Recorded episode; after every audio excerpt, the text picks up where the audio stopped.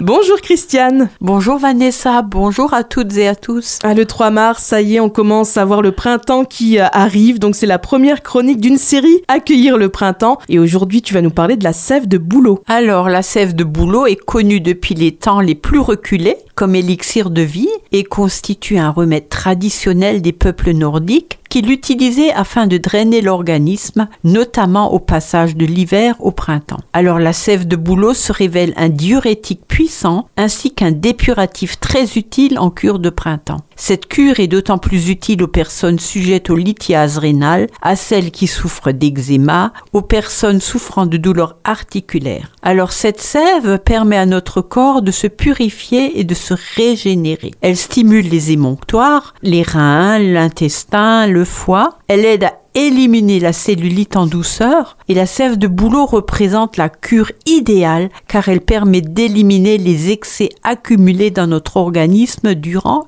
l'hiver. Alors, elle s'utilise en cure d'un à plusieurs verres par jour, en dehors des repas, pendant trois semaines. C'est un liquide incolore, semblable à l'eau, à l'état frais, au goût légèrement sucré. La sève de bouleau résulte du passage de l'eau dans le bouleau, eau absorbée par les racines, par un phénomène d'osmose. La sève est dynamisée par la montée dans l'arbre. Alors Christiane, à quel moment on peut récolter en fait la sève de bouleau ? Alors elle se récolte au moment de la montée de la sève et avant l'éclosion des bourgeons.